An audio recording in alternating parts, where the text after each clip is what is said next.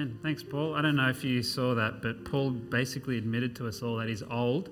And it actually was confirmed before church, bro, because you asked me how to use your phone. So you're officially old. Uh, let's go to the Bible, hey? John chapter 8.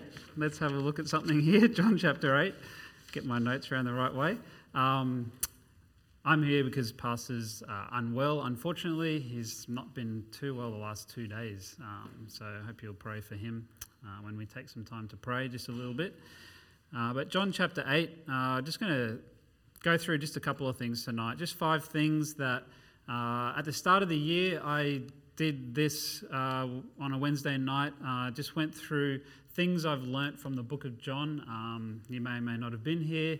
Uh, but what happened last year is through our youth group, we just went through the book of John, uh, little bite sized pieces at a time, and tried to encourage them to read just a few verses each day, that kind of thing, and just try and soak in what you can through a few verses. And so I made a whole list of things that just stuck out to me when I read through the book of John. So I've already taken you guys through a few of those things, and they're probably all out of your mind by now but I'm going to take you through five more tonight. Just things that are not necessarily related to each other, but just what the Lord kind of, I guess, showed me as I read through these verses. So pray that it's a blessing to you. You can take something away from it.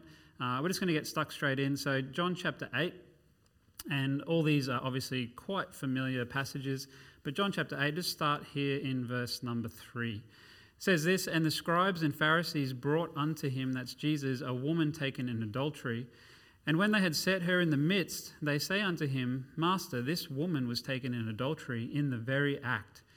Now Moses in the law commanded us that such should be stoned, but what sayest thou?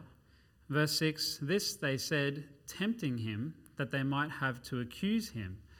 But Jesus stooped down and with his finger wrote on the ground as though he heard them not.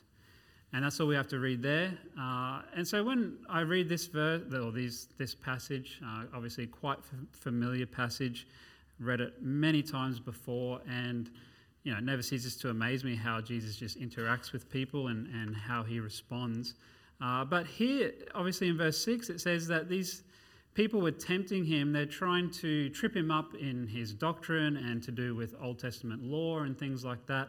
Um, so they brought this, this woman caught in adultery to him and was like, hey, what are you going to do? Because, you know, you're showing mercy and grace and all this stuff, but the law says she's supposed to be stoned.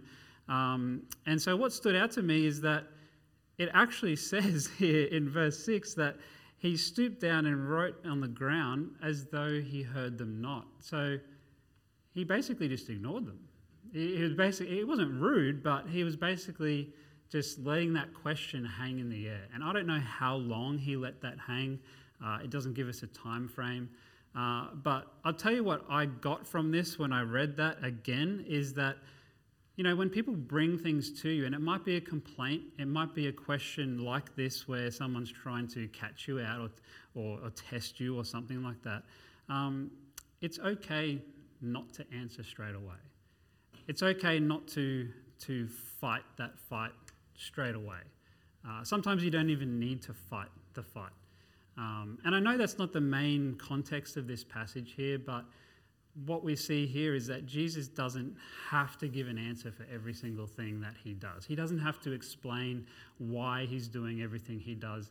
And for us, even as Christians, there will be people that come and try and tempt you with their questions, try and uh, catch you out, uh, you know, whether it's to do with doctrine or just trying to, as, as a Christian, trying to discredit your, your, your belief system or anything like that. Um, and I know it's happened to me many times, just people trying to be nasty and, you know, question why you do certain things. And what I get from this is that you just don't have to you don't have to fight the fight all the time. You can just let some questions hang in the air. And I know he does essentially answer them uh, in verses to come. Um, but I just wrote this that you don't have to rush to defend yourself uh, because them asking that question, and they asked it multiple times, it kind of reveals their character. It kind of reveals what their intentions are when they continue to, to prod and to poke. And Jesus just kind of lets it hang. And we don't know what he, he stooped down and wrote in, in the sand or in the ground. Uh, many speculations about that, but it doesn't actually say. But he didn't just have a comeback straight away and like, you know, this is why I'm doing this, and you know, get into a big discussion about it all. Um, and I know we're quite familiar with how Jesus interacted with people, but how many times did Jesus, when people brought a question to him and often tempting him, that he just answered back with a question of his own? And he didn't necessarily have to explain everything that he was doing, but he put it back on them. And obviously, he's teaching something about themselves in that, about their hearts, and obviously teaching us a lesson in it all as well. Um, but to me, I just get out of this that, you know, I don't always have to, to fight a fight. I don't always have to argue a point. Uh, I can let the Lord take care of that. Uh, I can stand back. We can stand back and just, um, you know, be a little bit patient with it. Uh, maybe pray about our answer to it. Um, so that's that's thought number one. Random thought number one. Got four more to go. Uh, so that's number one. We don't have to rush to defend ourselves in different things. The second one is actually the verse straight after that. So verse number seven. So obviously they brought this woman. Uh, he's pretended he hasn't heard them.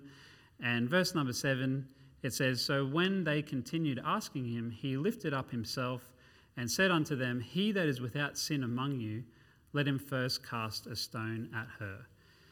And from this, I just said that Jesus didn't discredit the law by saying she didn't sin. So they were trying to, you know, test him and see where he was at with all of this. Uh, he didn't he didn't discredit what the, the the law was by saying no no no she's fine. She didn't sin. He didn't like wink at sin or anything like that. But what he did do is he challenged everyone with identifying their own sinful hearts. So he says you know if if you if you have no sin then you're free to cast the first stone. And what really stuck out to me is that this can be two things. This can help us in two areas when we look at this verse, look at how Jesus answered that question. And the first one is this is that it's just a reminder for us to check ourselves. It's a reminder for us to just look at our own hearts. When there's an issue, um, it might be between you and someone in the church, you and someone in your household, uh, might be a workplace thing, a school thing, uh, anywhere that you are. If there's an issue between you and someone else, and you know sometimes we like to look for blame to, to shift onto somebody else, it's just a really good idea for us to check our own hearts first. And yeah, we can like stand back and go, well, they did this or they, they contributed this much to it. Um, but Jesus really is just pinpointing, you know what, we need to check our own hearts first before we start, you know, trying to throw it out to somebody else or have a, a disagreement about it. Um, so the first thing is reminder to check our own hearts, to check ourselves. And really that's, you know, um, when Jesus talks about the beam and the mote in the eyes, like you know, we can pinpoint all these things in everyone else, but let's make sure we're looking at ourselves first. But the second one is this, and this has actually helped me, particularly when dealing with uh, young people in the youth group and school and stuff, is actually when there's two parties, you're outside of this whole issue that's arisen between two people. There's two parties arguing about something, or they have a problem with each other, something has erupted, and there's an issue between these two parties. And what's going to happen is people are going to try and point the finger at each other and say, no, they're more to blame or it's their fault, they started it. Um, and that's not just for kids, like we do that as adults as well.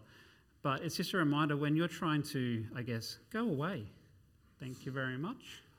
When you're trying to, you know, whenever I preach up here, there's something that happens. There's fluff that goes on my head, there's different things, big bug coming into my hair. Anyway, when there's two people coming together and having an argument, that really put me off. um, it helps. It helps to be the third party and go. You know what? You need to look at your heart, and you need to look at your heart, and not try and uh, work out who's more to blame or anything like that. But really, just looking at it like how I've dealt with it is saying, okay, God's God's looking at both, like this whole situation, and He's looking at your involvement in it, and He's looking at your involvement in it. And He wants you to check your heart, and He wants you to check your heart. And yeah, you might have like 10% that you've contributed to this issue, and you might have 90% or the other way around. Doesn't really matter. God sees it in its entirety, and He's expecting something from you with your heart, whether it's an apology or whatever, and He's expecting something from you, and He's going to hold you accountable to that individually. Uh, so that's that's kind of when I read this verse and just when Jesus approaches approaches everyone saying, you know, if you're without sin, then you get to cast the first stone. He's really just pinpointing that by nature, we, we have a sinful heart. And we need to just check our heart first. And if you're helping other people, just direct them to that. Give them that counsel, that advice that, you know what, if it's kids in your home, like, do the same thing. Like, you know, what do you have to say sorry for? Or what did you contribute to that? Um, so that's, that's random thought number two. Okay. Uh, number three is this uh, John 8. Uh, we're going to flick down a little bit further and we're going to read from verse 12. Just read a couple of verses here. So, John 8, verse 12, it says this Then spake Jesus again unto them, saying, I am the light of the world. He that followeth me shall not walk in darkness, but shall have the light of life. And so Jesus made this statement, and that's a pretty bold statement to make that he's the light of the world. He's telling people to follow him, uh, essentially, that he can give them eternal life. Uh, so, in the following verses, obviously, Pharisees in that have a big issue with this. So, they uh, question his authority, question who sent him, and all these sorts of things. Uh, but if you just come down to verse 23, it says this And he said unto them, Ye are from beneath, I am from above. Ye are of this world, I am not of this world. And verse 24 I said therefore unto you that ye shall die in your sins, for if ye believe not that I am He, ye shall die in your sins. So he's made this pretty bold statement that he is essentially the, the light of the world, and they don't like it very much. And verse 24 to me, when I read this not long ago, it just stuck out to me as a very clear verse that just says, if you don't have Jesus Christ, when you die, you will die in your sins.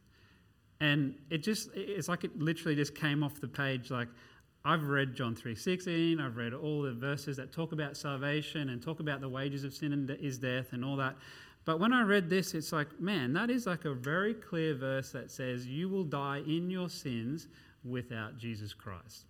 And it's just a good verse to be able to pull out. And if you're sharing the gospel with someone, if someone's close to getting saved, or you just want to, you know, be, I guess, quite black and white and say, look, this is what Jesus himself says, that's just a really good verse.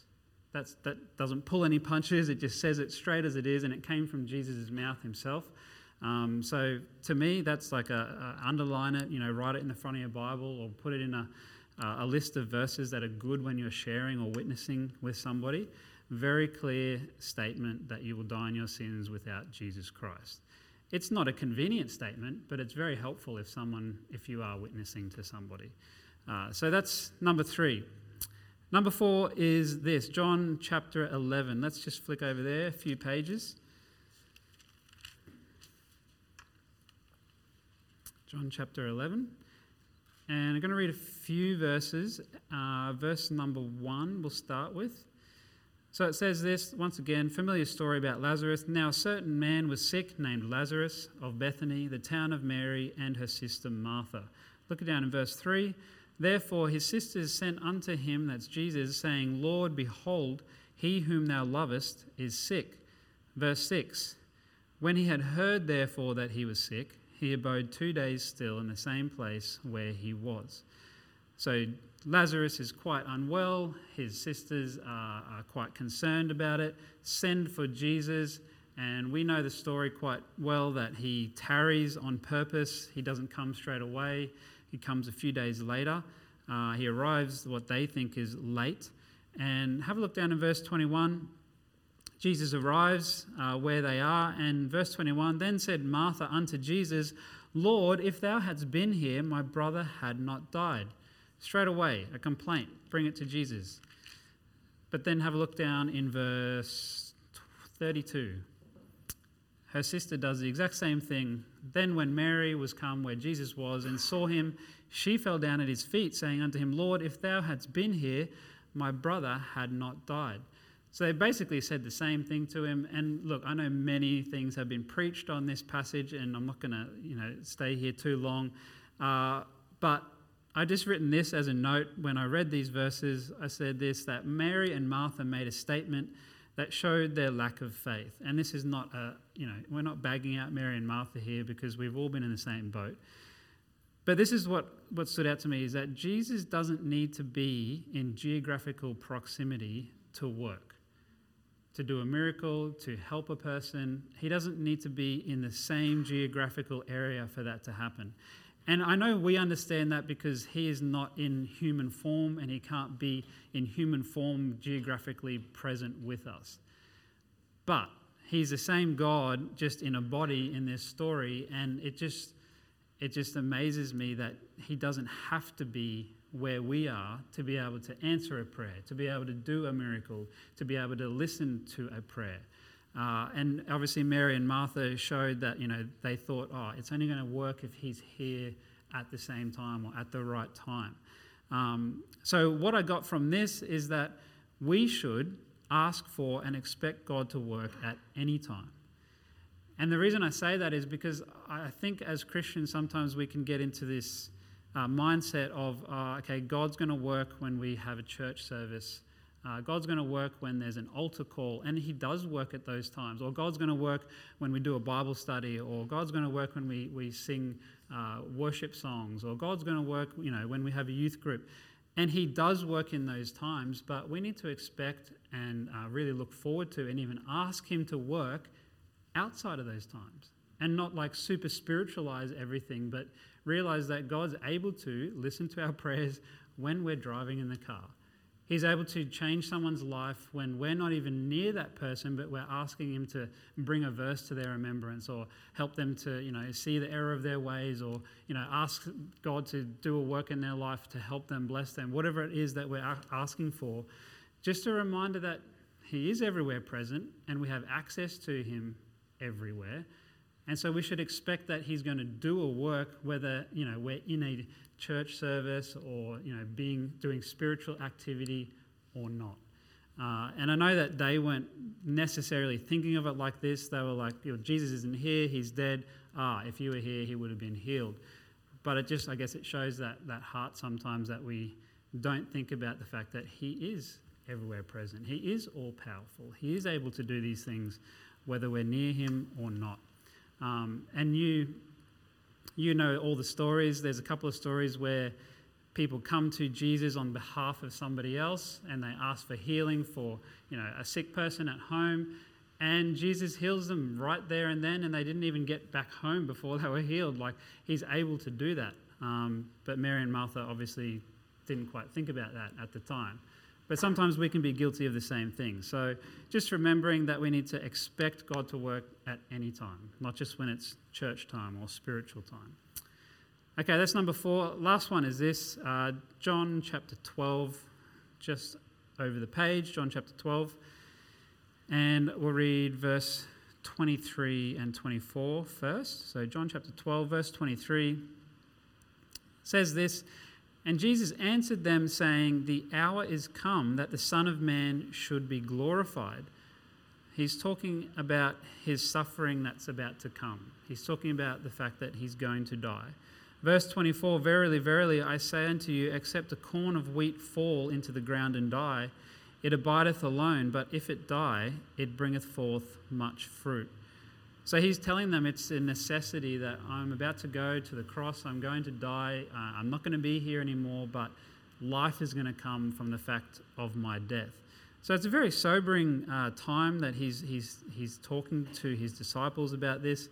But if you just have a look down in, where are we? Verse 27. He says this statement to them Now is my soul troubled, and what shall I say? Father, save me from this hour. But for this cause came I unto this hour.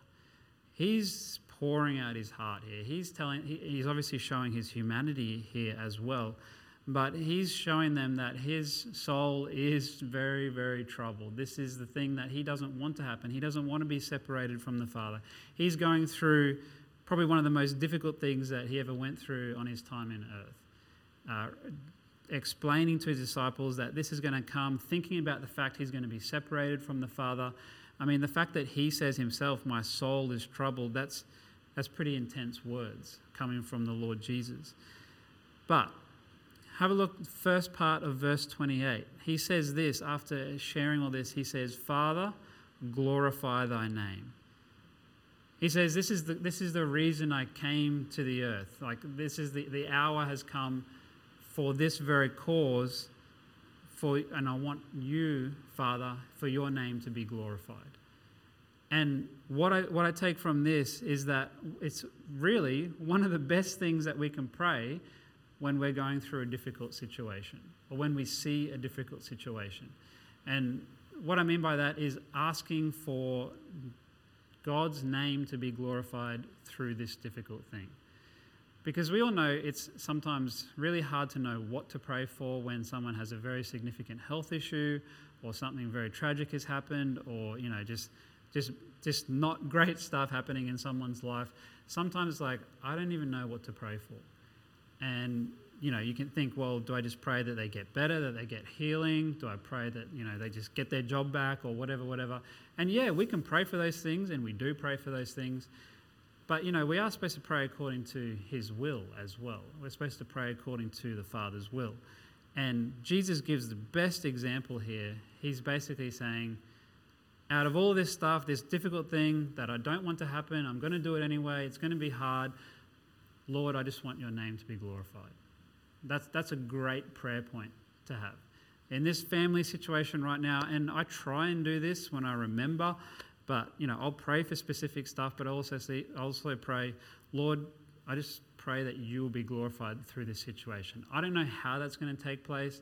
I don't know if it's if you are going to do healing, uh, and then that's going to be a testimony attributed to your name or something like that, or this turns around and then people draw closer to you, so then your name is glorified. But it's just a really great prayer point to pray that the Father's name be glorified, that he be lifted up, that he be seen through difficult circumstances. And, you know, we get to do that tonight. We get to pray about different things that are going to be on that list, things that aren't on that list. Um, but it's, I think, one of the good things that we can certainly pray for, knowing that it is the Father's will.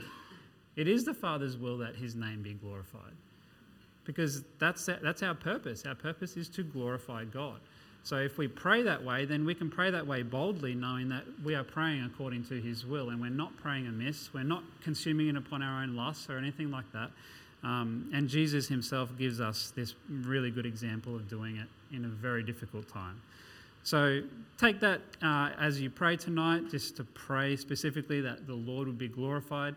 Uh, I'm sure you do that anyway. I'm sure you, you are seeking for His name to be lifted up. But sometimes it's good to actually just verbalize those things as well.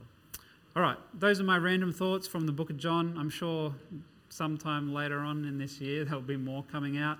Uh, so stay tuned for chapter 3. Uh, but I'm going to pray and then I'll hand over to Jill for some prayer requests. Dear Lord, Heavenly Father, we do thank you for this time together. We thank you, Lord, that uh, there's much to be learnt in your word, uh, much to grow by, Lord God, and we just ask, Father, that you'd help us as we read your word to soak these things in, but Lord, also to use them uh, practically, and Father, as we just talked about, to glorify your name. Father, I thank you for each one that's here. I do pray, Lord, that you keep uh, each one that is not here safe as well. Uh, I do pray, Father, for Pastor and for his family.